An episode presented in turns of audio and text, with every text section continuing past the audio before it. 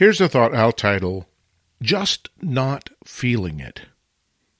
This has to do with the fact that sometimes I have a very difficult time separating reasons for not making a photograph. Sometimes I don't make a photograph because I'm just not feeling it, because I, am not feeling inspired, I don't see anything.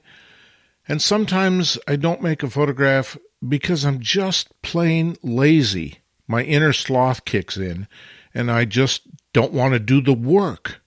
Of course, I feel terrible confessing this, but it's the truth. Here's a good example. The other day, I was sitting in the living room with my first cup of coffee. I'm in my bathrobe and my slippers, and I'm reading the news. And all of a sudden, there is this gorgeous, gorgeous light outside, and I can make a beautiful photograph. The weather is perfect, the light is perfect, the subjects are everywhere.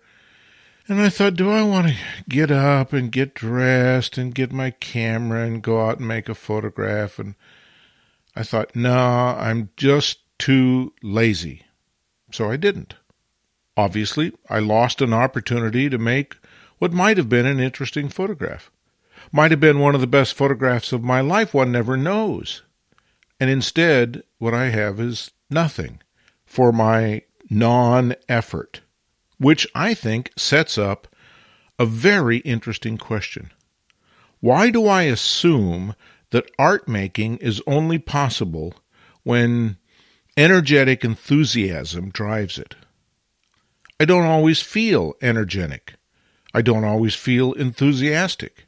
When I do, it's easy to go out and make photographs because I have the momentum and the background, that is to say, the energetic enthusiasm, to go out and make photographs. But if I don't have the energetic enthusiasm, do I assume that I can't make good photographs because I'm not energetic and enthusiastic?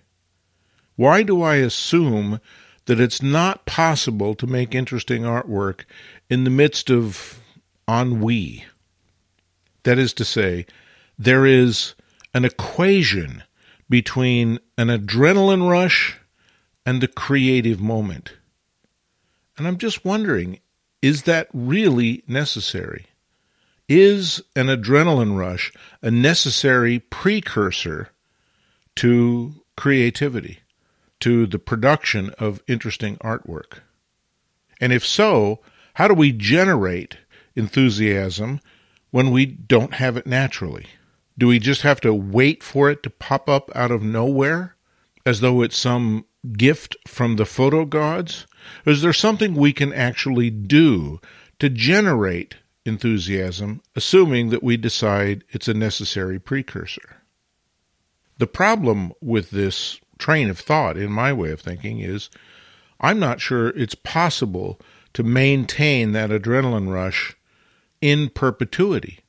And if we can't, then does our art making come to a stop or do we figure out ways around it. I'm reminded of the story of Anthony Trollope, the Victorian novelist, who, uh, for his job, his, his, income, if you will, was primarily because he was a senior official in the British Postal Service.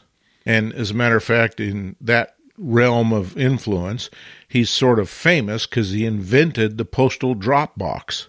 So, obviously, a creative guy. But as a Victorian novelist, he would sit down every single morning before he went to work and write.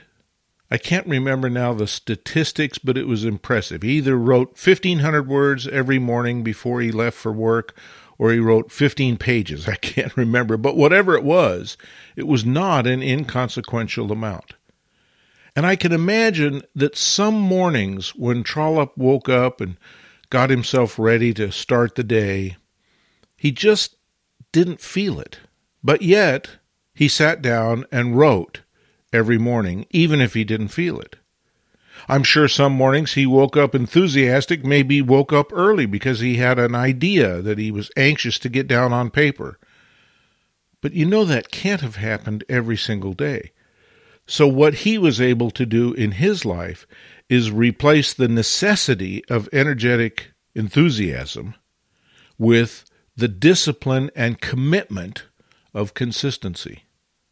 And as I've thought about my inner sloth, that's the strategy that keeps cropping up. What if I were to do something like Trollope did, where I set up a commitment that I would go photographing, or I would work on images in Lightroom, or I would prepare text for a project, or w- whatever the activity would. But if I did it every single day, even if I don't feel like it, I wonder what that would create in terms of productivity. Would I end up making things that are banal because I'm doing it because I have to? Or would that sense of discipline inspire me in ways that are unpredictable?